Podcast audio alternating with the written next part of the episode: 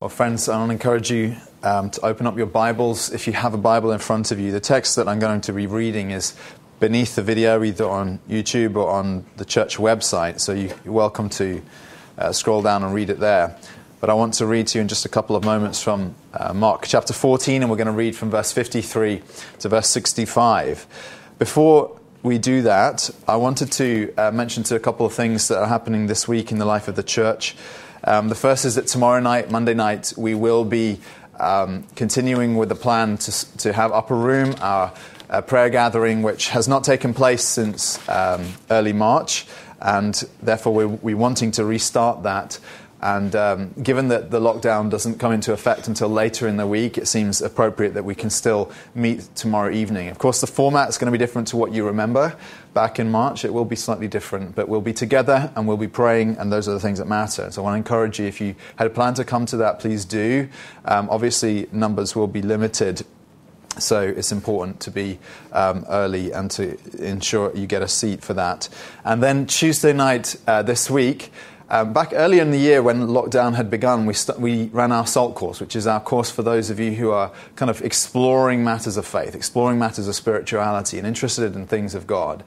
And um, it runs for six weeks, and it was a, a great success, um, taking place over Zoom and then having discussion groups. And it was just, it was brilliant to see so many people engaging with um, questions of spirituality. And so, Jeremy, my colleague and one of my, the pastors here, is running the same course um, beginning tomorrow night. And there's still time to sign up if that's something that interests you. It'll run for six weeks on Tuesday evenings. Beginning this Tuesday, Tuesday, 3rd of November. And so, if that's something that does interest you, can I encourage you to get in touch? You can email info at grace.london and uh, someone will reply to you very shortly after to make sure that you have the details and can come to that. Now, I want to read to you from the Gospel of Mark, and we're going to read uh, Mark 14 from verse 53. Now, as you recall, Christ has just been arrested in the Garden of Gethsemane, having spent the night in prayer with his disciples, or really in prayer alone, I should say, since the disciples all fell asleep. But in any case, here we find him having been arrested and dragged by this great posse of a mixture of um, soldiers and other people. They've been dra- he's been dragged to the house of Caiaphas, the high priest, where he's going to be examined under interrogation in the middle of the night, in the early hours of the morning, uh, in the wee small hours, as they say. And Christ is there in Caiaphas's house, and this is what takes place. It says, And they led Jesus to the high priest. And all the chief priests and the elders and the scribes came together and Peter had followed him at a distance right into the courtyard of the high priest, and he was sitting with the guards and warming himself at the fire. Now, the chief priests and the whole council were seeking testimony against Jesus to put him to death. They were seeking testimony against Jesus to put him to death. You can see the intent and the motive that's going on here, but it says, But they found none. For many bore false witness against him, and their testimony did not agree. And some stood up and bore false witness against him, saying, We heard him say, I'll destroy this temple that is made with hands, and in three days I'll build another, not made with hands. Yet even about this, their testimony did not agree. And the high priest stood up in the midst and asked Jesus, Have you no answer to make? What is it that these men testify against you? But he remained silent and made no answer. Again, the high priest asked him, Are you the Christ, the Son of the Blessed? And Jesus said, I am and you will see the, the Son of Man seated at the right hand of power and coming with the clouds of heaven. And the high priest tore his garments and said, What further witnesses do we need? You have heard his blasphemy. What is your decision? And they all condemned him as deserving death. And some began to spit on him and to cover his face and to strike him and saying to him, Prophesy! And the guards received him with blows. Now, I want to. I want you to think about the conduct of Jesus in this particular uh, episode of what takes place on the night that he is arrested and just prior to his crucifixion, which will take place uh, as day begins the following day.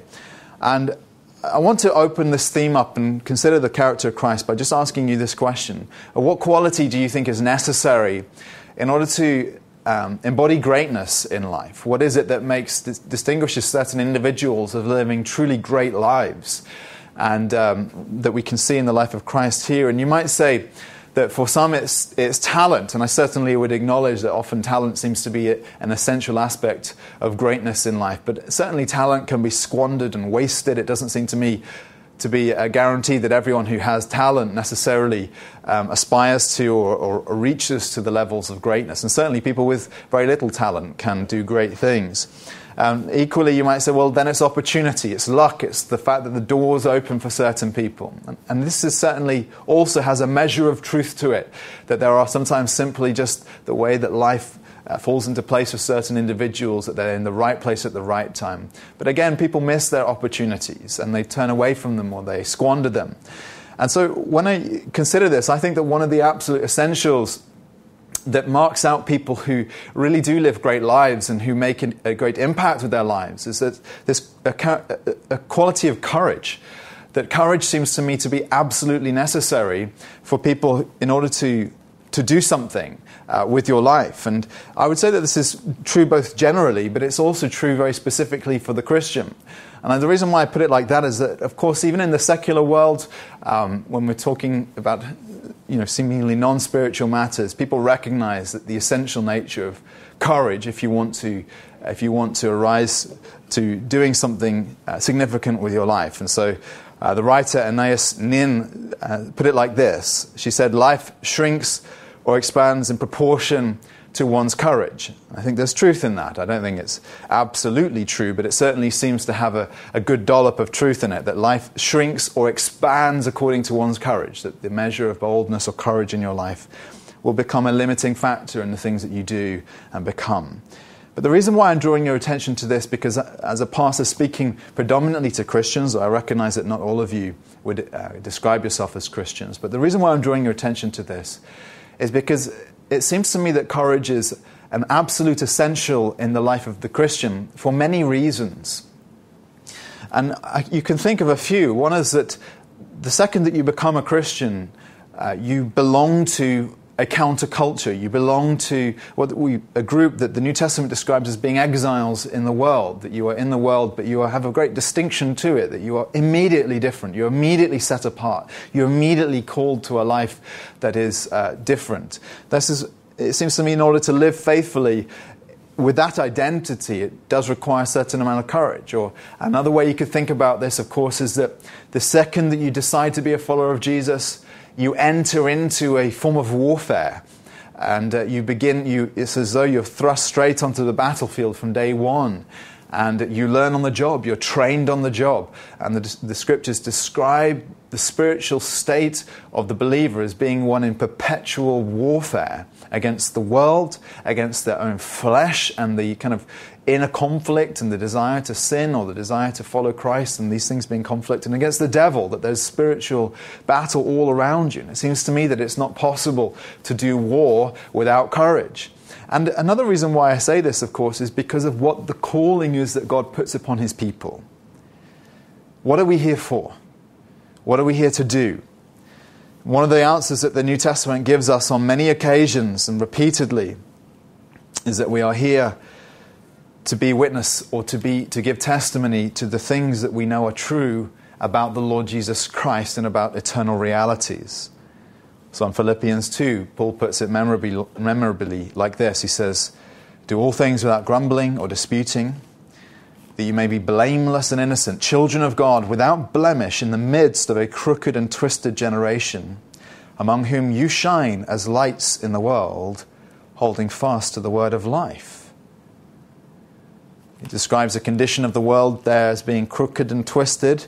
And of course, this is true. It's accurate. It's, it's totally accurate to say that every generation of humankind sees this crookedness and this twistedness all around us. And he says, This is what you're called to do. You're meant to hold out the light and to do that to this generation and for this generation. Again, it's put in a slightly different way in 1 Peter 2.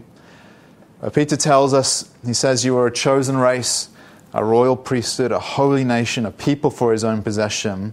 You think these are great titles, titles that confer dignity upon you when you become a Christian. But then he describes the purpose for which you carry this dignity, this calling.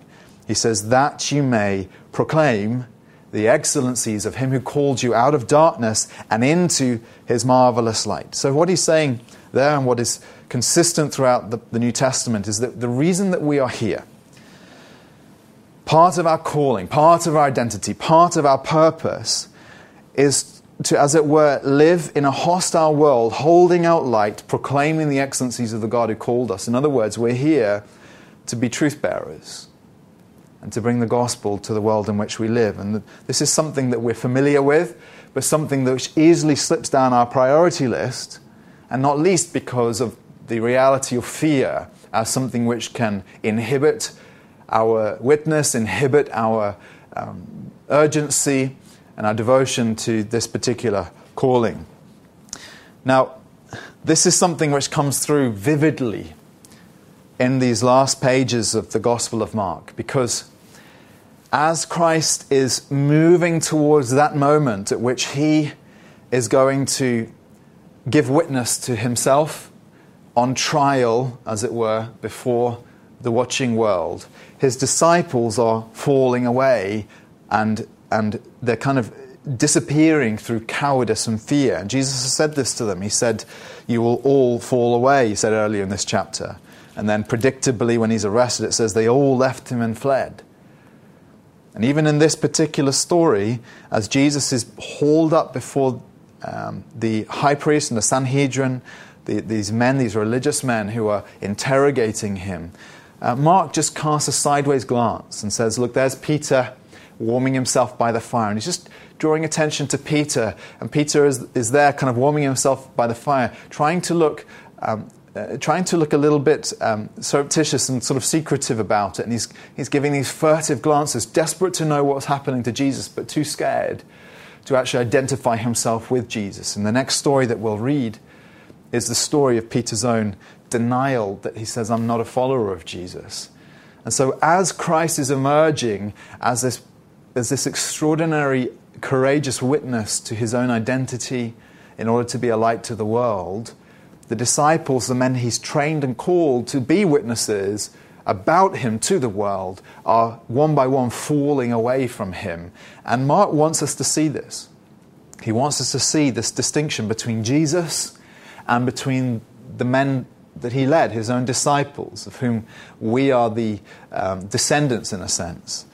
And the reason why he's doing this is to really help us to understand uh, how extraordinary Jesus is and how extraordinary he is, and particularly in this characteristic that I'm drawing your attention to, which is that of courage. Now, you have to see, of course, that what's happening to him is, a, is a, an absolute injustice.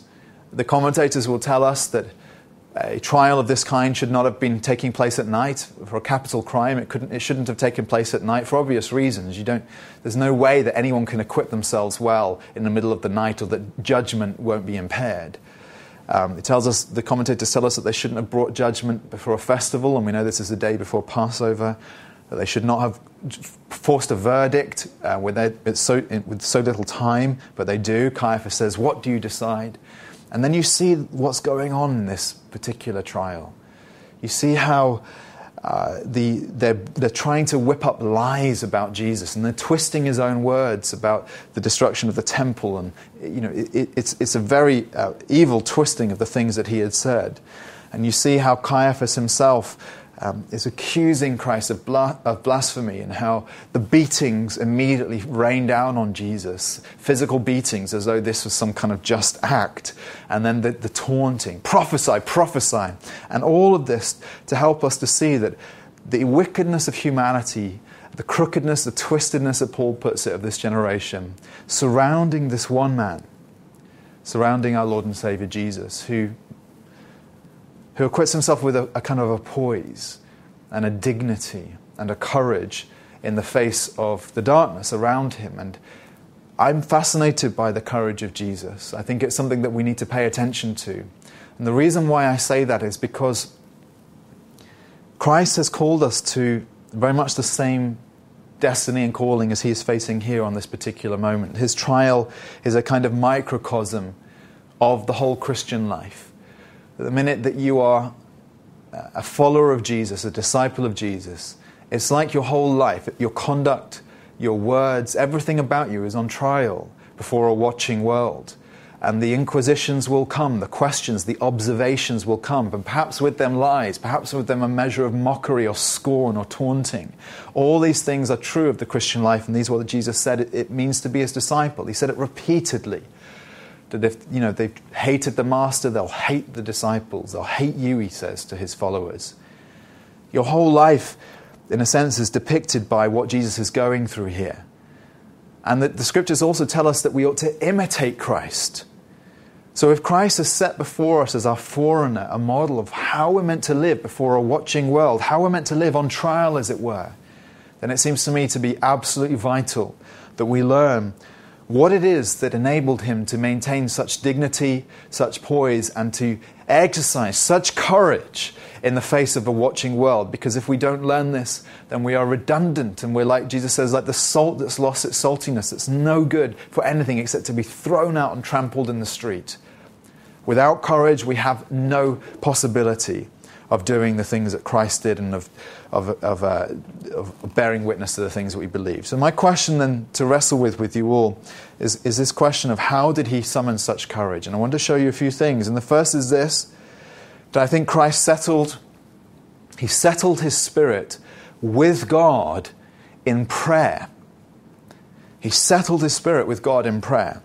Now, you can see this if you ask the question how did he prepare himself for this particular moment of this trial? He knew what was coming. How did he prepare himself for it? And of course, in a sense, his entire life was preparation for it. Every opportunity that he had to speak truth instead of hiding the truth, every opportunity he had to give witness to the truth about God, all of that is, is, is, is accurate. But he still didn't wander into this experience in a presumptuous way. And what we have just read is that he spent the whole night, it seems, or certainly many hours of the night, in a kind of night vigil, watching and praying, preparing his heart so that he would remain steadfast when the real trial came. He's made the decision before God in the Garden of Gethsemane what he wants to do when he is examined. And then, having made that decision, he then follows through.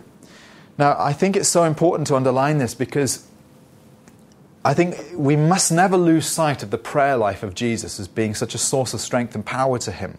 The reason why I say that is because I think we have a temptation as Christians to imagine. And we look at Christ and we know that the New Testament tells us to imitate him as his followers. We look at him and we say, well, it was different for him. You know, he, he was the Son of God.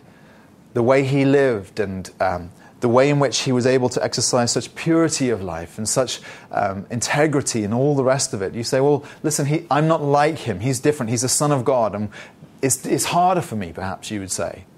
And so we can then begin to excuse the way in which we live, the fact that we give way to temptation, or the fact that we give way to fear, or the fact that we don't maintain um, a consistency in our witness and in, our, in, in living out the truth of the things that we believe. And so we, we make excuses.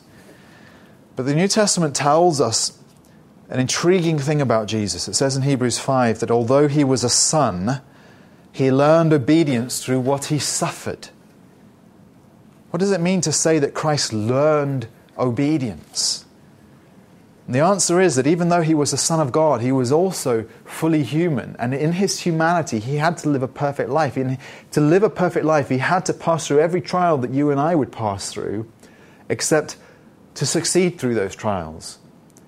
And that's the only way it can be said that he learned obedience, that he went through every successive barrier in life of testing and trial and temptation, but through them all, he obeyed. So he learned obedience through the things he suffered. He lived his life fully as a man. It wasn't necessarily the case that he drew on his divinity or his divine power, his sonship, to equip him in those moments. He had to succeed as a man. And this seems to me to be of incredible importance for us as Christians. Because then you ask the question well, then how, as a man, was he able to do this?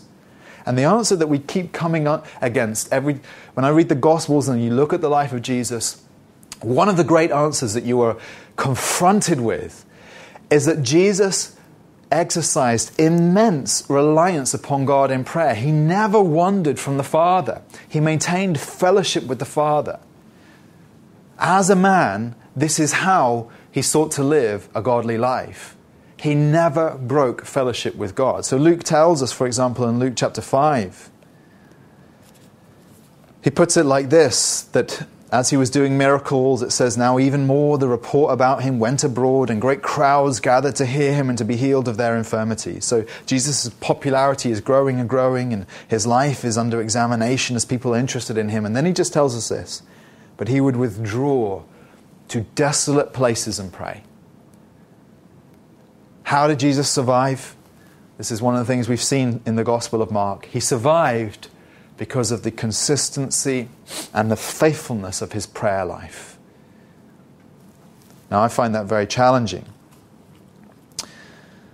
You consider your life in the light of this account, what happened on the night of his betrayal.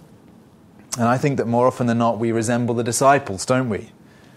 Jesus had left them to pray, and then he, three times he'd returned to them and been disappointed. And he'd said to them, Watch and pray that you may not enter into temptation. He's trying to instill in them the discipline and the absolute essential nature of prayer, the, the discipline he himself was exercising in that moment. And says, Watch and pray that you may not enter into temptation. Are you a person whose spiritual life is constantly up and down? That you are just blown around by every um, change that takes place and by every temptation that touches your life? Are you that kind of a person who has no stability? That it seems that your emotional health is the thing which determines your spiritual health, and that you are constantly more or less a victim of your circumstance rather than someone who seems to triumph over them. Well, Jesus has told us what's the problem here. He says, Watch and pray that you may not enter into temptation. And then he says, The spirit indeed is willing, but the flesh is weak. And we read that and we say, That's me. I understand perfectly what he's talking about. I do want to do the right thing. My spirit is willing, but my flesh is weak. Now, Jesus has told his disciples this is the essential thing.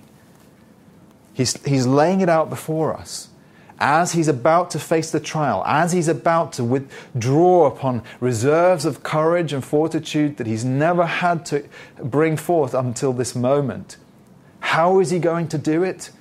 And the answer is because of his prayer, because he settled things before God in Gethsemane in prayer.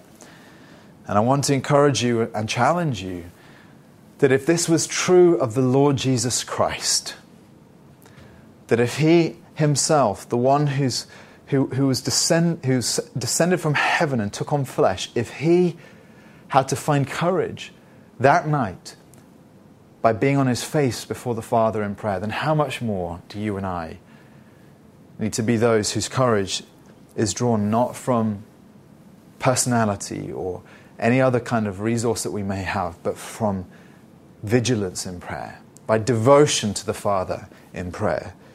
He settled his spirit in prayer. That's the first thing. Now, there's something else here I want to draw your attention to, a second thing, which comes through in this story as I'll show you, but it's this that Christ's courage was also uh, instilled and fueled and empowered by his knowledge of and his belief in the scriptures. It seems right that these two things go together, doesn't it? Because it seems to me that these are the two graces which fuel the Christian life. There's prayer, and then there's immersion in the Word of God. And we see this most perfectly in the life of Jesus himself. Now, here's how I want to show you this. I want you to consider this, first of all, from the perspective of Christ's enemies on the occasion of his trial. Think about these men who are, who are interrogating him the, the high priest and all of the Sanhedrin, these are religious elite. The question I want you to consider for a second here is why were they so hostile to Jesus on this particular night? Why is it that their anger had so built up against him? And there are lots of reasons we can surmise from our reading of the Gospels. One of them is that we know that they were very envious of him. In fact, they were so envious that even Pilate, the Roman governor, not a Jew, not a part of their system, even he could see it as plain as day. And it tells us that when Pilate was um, on the same later this day as he's about to crucify Jesus, uh, Matthew tells us that Pilate knew that it was out of envy that they delivered him up. So envy certainly is fueling the hostility against Jesus. Another thing is greed. Earlier that week, Christ has cleared the temple.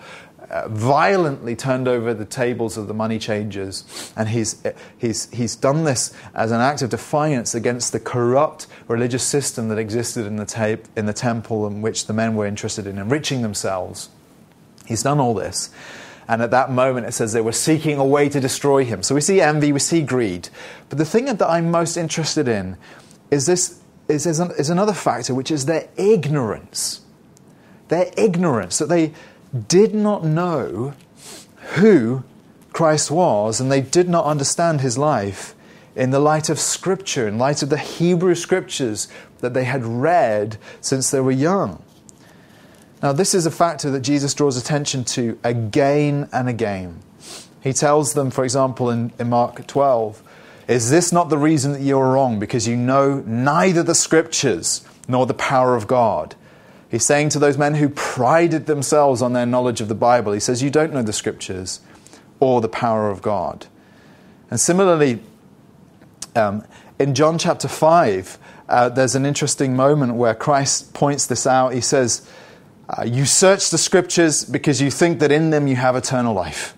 And it's they that bear witness about me, yet you refuse to come to me that you may have life. He says, if you'd believe Moses, one of the authors of the Hebrew scriptures, he says, you'd believe me, for he wrote of me. So here's their problem. These men did not understand and had not properly read the Bible, and therefore, as they approach Christ, they approach him with hostility and misunderstanding and they feel anger and hatred towards him. And I find this incredibly sobering, and I'll tell you why. Because these men were eminent in Judaism and had been raised to read the scriptures from being little boys, and yet they still had not read or understood the things that the Bible said about the coming of Jesus. And there's something almost comical and tragic in the way that they oppose him, even though he embodies the picture of the Savior that's prophesied in those scriptures that they'd read.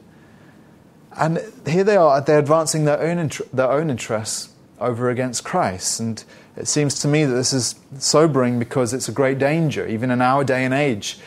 That those, it's often the case that those most flamboyantly dressed in religious outfits and occupying the highest positions of religious authority within Christian denominations very often seem to be those who are most opposed to what Christ wants to do. And this, this is a tragedy. But you look at Christ in distinction from these men.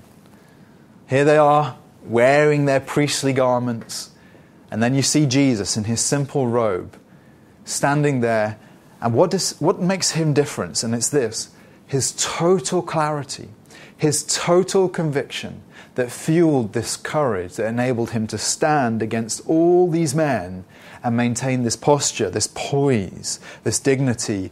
And this is not a courage that comes from you know, sheer force of personality you know, it wasn't, it's not charisma that we're seeing on display here. It's not, you know, we can think, oh, courageous people have to be like A-type personalities or whatever. And it's not that um, he's, he's, he's bluffing either, you know, fake it till you make it. There's none of that going on. If you ask the question, how is it that Jesus is able to stand there against this phenomenal, intimidating crowd of men and know exactly why he was there and why he had to say the things he was saying and why he had to be there, if you want to understand that, you have to recognize that his conviction came from his knowledge of and his immersion in Scripture. And the reason why I say that is because, again, you can think that Jesus was drawing on some kind of secret knowledge here, that he, that he had some kind of download from God. But that's not what the Bible tells us. Luke tells us that even as a boy, you find Jesus dialoguing and engaging with the content of Scripture. At 12 years of age, you know the story how Mary and Joseph took him to Jerusalem for festival, and then they wander off back to their home in Nazareth, and on the way, somehow, they didn't realize that they'd forgotten Jesus. Presumably, they're traveling in a large group and the kids are just running around doing their own thing. And so they'd lost sight of Christ and they don't realize they've left him. So they have to journey back to Jerusalem. And then going back, they find him in the precincts of the temple, dialoguing with the religious elite. You know, the generation just before these men who put him to death, probably some of the same men potentially who were there. And it says that all who heard him were amazed at his understanding and his answers. 12 years of age. But he has been so devoted in his former years as a boy to reading and understanding Scripture that even at that age, his grasp of the plan of God and of what God wants to do in this world amazes the men that he's dialoguing with. And I find this to be incredibly important to us as Christians. I tell you why. Well, let me just show you first where I see it in this passage. I see it, first of all, in his silence that as the accusations are raining down on him, you see how he just maintains perfect dignity and silence. He doesn't defend himself. And it's reminiscent of what it says of him in Isaiah 53, that great prophetic passage where it says, He was oppressed and he was afflicted, yet he opened not his mouth. Like a lamb that's led to the slaughter, like a sheep that before its shearers is silent, so he opened not his mouth. So Christ is there, and as the lies are raining down on him, as the injustice is being perpetrated in this trial, Jesus does not feel a need to defend himself because he knows this is his destiny. How does he know it? Because he'd read the book of Isaiah. He'd read it numerous times. He'd understood it. He'd understood what his calling was. And so his knowledge of the scripture gives him conviction in that moment to maintain his poise. And then again, you see this in the way that um, Caiaphas questions him and, and asks him this question Are you the Christ, the Son of the Blessed? And Jesus says, I am. And you'll see the Son of Man seated at the right hand of power and coming with the clouds of heaven. Again, where does Jesus get this knowledge from? It wasn't a secret download from, from the Father. It was the fact that he'd read his scriptures. And he's quoting here, he's referencing a chapter in the book of Daniel, which says, and I'll read this to you because I think it's so important that you hear this. Daniel says, Behold, with the, I, saw, I saw in the night visions, and behold, with the clouds of heaven there came one like a son of man. And he came to the Ancient of Days, and he was presented before him, and to him was given dominion and glory and a kingdom that all peoples, nations, and languages should serve him. His dominion is an everlasting dominion which shall not pass away. So, there, as Christ is on trial before these wicked men who are accusing and trying to condemn him, he knows these things because he's read his Bible. He knows that he has to suffer this, and he knows that ultimately he is going to be vindicated by the Father so that he will be given dominion or rule or authority over the whole world. He knows these things because he knows the Bible. Let me ask you a question then. Are you a person who possesses that kind of conviction? It seems to me that we live in a day and an age when one of the great dangers that we have in the church is an ignorance of the scriptures that we are called to know. There are lots of reasons for this. I think we've moved away from a love for doctrine. We're nervous that doctrine maybe makes you a little bit hardened uh, and, and lacking love for the Lord, and you just want to feel it instead. of course, this is nonsense, but we're nervous of it, or we're so distracted by the many things in our lives, and particularly by entertainment, that we don't give the time, the devotion, the energy to Scripture. There's lots of reasons that you can pull into, into the frame to explain why it is that there is such a, an illiteracy when it comes to the knowledge of the Bible. But it seems to me that these are not excuses, that Christians are, by definition, people of a book. We're people who need to know what God has said. There's no other way we can know God except through His word and through the things that he has revealed about himself in the scriptures. And you can say, look, it's hard to read the Bible. And I agree with you. There are moments when we all scratch our heads and be puzzled at the things that are written. But this is not a reason to give up and to withdraw, it's a reason to press in further still. Everything in life that is worthwhile requires energy and requires effort, doesn't it? It's not possible to, to um, acquire diamonds except by digging into hard rock and finding them buried in, in the depths of the earth. And it seems to me that this is the approach that Christians ought to have about Scripture. And if you are someone who finds yourself more like a jellyfish than someone with backbone, in view of the cultural changes that we are seeing today, in view of the hostility towards Christians, in view of the fact that our, our opinions and our beliefs and our, our core identity is increasingly distasteful to a watching world, if you're somebody who finds yourself molding and being shaped by and conforming to the age or simply backing away from the conversation, then ask yourself is it because you lack the conviction which can only come from the Word of God? And I've said to you in the past, and I'll say it again, that I think that one of the besetting sins of Christianity in our particular context in Britain is cowardice. And it is a sin. And therefore, I'm interested in what Christ models to us here that he is fueled by his prayer, but he is also rooted in and built upon his absolute conviction that is, that is founded upon the Word of God. He knows what he believes. And as a result, he's unshakable in this moment of greatest trial. And I think this is essential for you to see as a Christian. Now, let me show you one final thing before I close.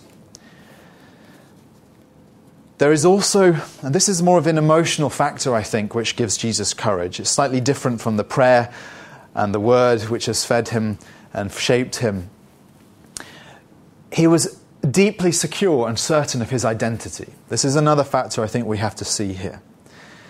And it's something which provokes the ire, the anger, the hatred of the men that he's speaking to, particularly Caiaphas, when Caiaphas asked him, Are you the Christ, the Son of the Blessed? And he said, I am, and you'll see the Son of Man seated at the right hand of power and coming with the clouds of heaven. It says, The high priest tore his garments and said, What further witnesses do we need? You've heard this blasphemy. Now, I don't know that it, it's necessarily obvious to us why um, Caiaphas reacts in the way that he does. Uh, because there were lots of men at the time in, in, within the first century who had claimed to be the Messiah in the way that Jesus is claiming here, and they were not treated the way that Jesus is. So, what is it that makes Caiaphas so angry? Or shouldn't he be happy, actually, that here's a man who potentially could be the promised Messiah? And uh, so it's not obvious exactly why Caiaphas is angry, but the reason why he's angry is, is, is more subtle because it's in, the, it's in the words, it's in the exact turn of phrases that are being used here. Caiaphas refers to God as Son of the Blessed, a Jewish custom to replace the name of God with. Uh, to kind of elide it or to evade saying the, the, name of God by using some other word. And so he calls God the Blessed. He doesn't want to say Jehovah or Yahweh. He doesn't want to say the name of God because God is too holy and he can't, he's not worthy to say the name of God. So he says, Son of the Blessed. And then Jesus replies with these two words where he says, I am, which is an echo of that divine name, Jehovah, Yahweh, which means I am that I am, that Caiaphas has taken such care not to utter. So Jesus not only says the divine name in response to Caiaphas' question, but he's actually claiming to be divine in that particular moment. And of course, by referring to himself as the Son of Man, as I told you, this is the language of the book of Daniel, where Daniel describes a divine figure given rule over all the nations. Jesus is making more than a claim to just be the Messiah that Caiaphas imagines, but rather to be the very Son of God. And so Caiaphas is provoked because he sees this as the highest form of blasphemy. You remember the Jewish people would say the Shema every day Hear, O Israel, the Lord our God, the Lord is one. And here's this man claiming to be God. Now, we don't understand too well blasphemy, do we? It doesn't make much sense to us. So, as we've been watching the news this week, and we've learned in recent days of the various executions or beheadings that have taken place in France because of uh, Muslim anger against uh, blasphemy against the Prophet uh, Muhammad or the so called Prophet Muhammad. And then you see the uprisings across the Middle East and down into Southeast Asia in those Muslim nations of anger against uh, Macron and the, the French stance of secularism, saying the French ought to have a right of expression. And you see the anger, so that suddenly um, the tables have turned, and, and rather than seeing these people who've been killed in France as the victims, they're now being seen as part of the problem, and that, that, that, that, Islam is being victimized in some way. And we look at this as people who are thoroughly shaped by the secular mindset, and we, we, we, we're puzzled by it. How can, how can this be going on? How can people get so angry at blasphemy? You know, blasphemy laws in Britain were, were, were gotten rid of not so many years ago because no one really cares anymore. And evidence of this was that just in South London, uh, this is last week, a man climbed onto the, the, the, flat roof of a church and yanked the cross down, tried to destroy the cross. And he, he, there, were no, there were no angry repercussions from Christians to him. There was, not, uh, there was not an uprising and there was not rioting and all the rest of it. So we, we, don't, we don't really immediately identify with blasphemy. But of course, make no mistake that we live in a day and an age which is just as easily triggered by offences against our gods. And, uh, you know, I take it as a case in point the situation around um, J.K. Rowling, who was cancelled by her own fan websites, who got rid of her from the Harry Potter fan websites because of her transgressing the, the uh, ideology of the trans ideology. And so setting off tripwires and blaspheming the gods of secularism. And so you see the same reaction, the same fanaticism that you see in Caiaphas here, the kind of tearing of the clothes and the cries of blasphemy and the melodrama and the anger and all the ire and all the rest of it. And I say that to you because, friends, it's so important that you see that we live in an age just as given to a fanatical mindset as Jesus did then. And therefore, courage to maintain your, your belief requires the same resources that Christ himself possessed, else we'll just be as easily silenced. And so, how did he do? How did he maintain this courage? And I've talked to you about his prayer life, and I talked to you about his knowledge of the Scripture. But there's this other element to it here that he knows who he is. He knows exactly what God believes about him or says about him. Twice in Mark's Gospel, we've seen this affirmation of a divine voice from the clouds, as it were, speaking over Christ. You are my beloved Son. In Mark 1, when he's baptized, and in Mark 9, this is my beloved Son, listen to him. On the Mount of Transfiguration, when God speaks to the disciples, this is my beloved Son. The affirmation of God is on his life. He says, You're my Son. So as Christ stands before the hostility of these angry men, red faced, spitting, angry men. You see no defensiveness in him. You see no insecurity in him. You see no fear in him. And you ask the question, why? And the answer is just this that he knew who he was. He knew that he had the divine seal, the divine stamp of authority, the divine word about him, which is the only word that ultimately matters and therefore the opinions of men are as nothing to Jesus. He is unflappable, he's unwavering, he's perfectly calm in the face of what they say. I think this is exactly what the scriptures are calling us to as Christians. The New Testament describes us with so many names that mark our identity. You're, just, you're, called a son of God, a child of God. You're described as being one of his people, a saint. Romans 8 says that we have the Spirit of, of God in us who witnesses with our spirit that we are sons of God and cries out, Abba, Father, so that we look to the Father for our identity. We know that we have the divine name on us, that we carry the family name, as it were.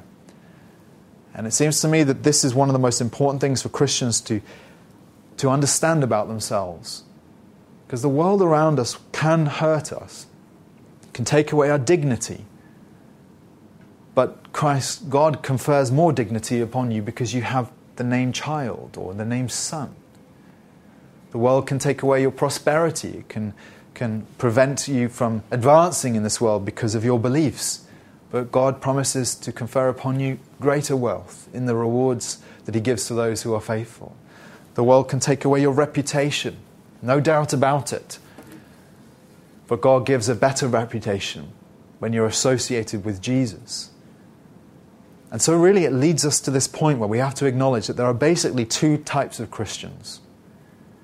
There are those Christians who so esteem the opinions and the verdict of their fellow men So much so that the verdict of God about us is diminished, and that that ultimately leads to fear and cowardice and silence. It has to, because the world hates the gospel. And then there are Christians who believe what God says about them, and that it makes the, the opinions of men totally invalid, and it leads to courage.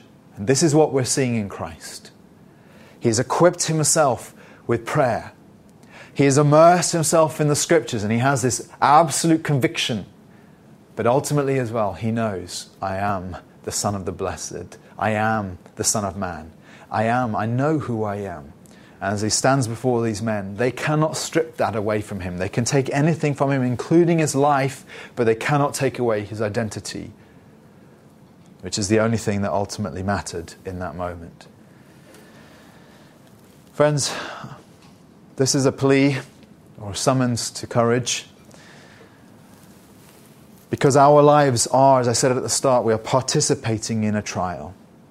Every moment of our lives on earth is a trial, much like the one Jesus was facing here an examination.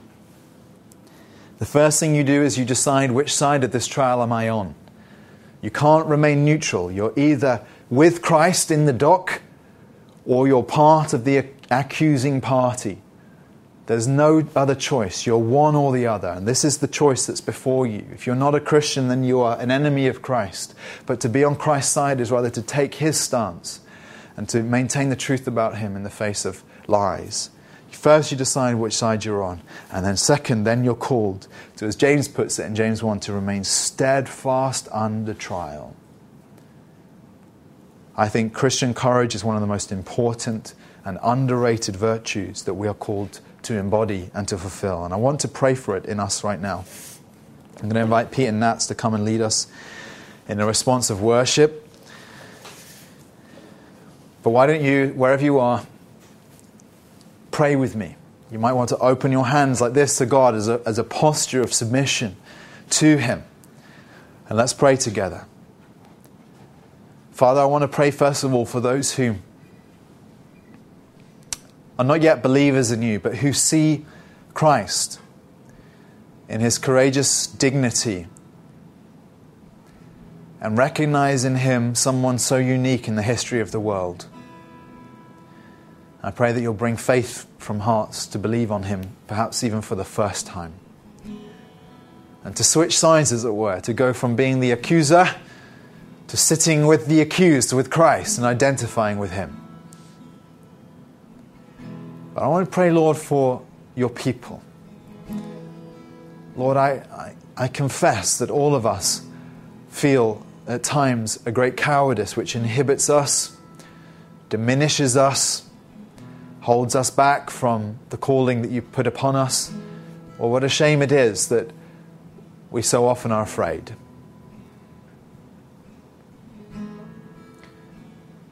And I want to ask, Lord, that you will elicit from our hearts, draw out the same kind of courage that we see in Christ. Fill us with your Spirit, I pray. But help us to learn from the life of this man as he presents himself here to us, the Son of God. I ask it in Jesus' name, we pray. Amen.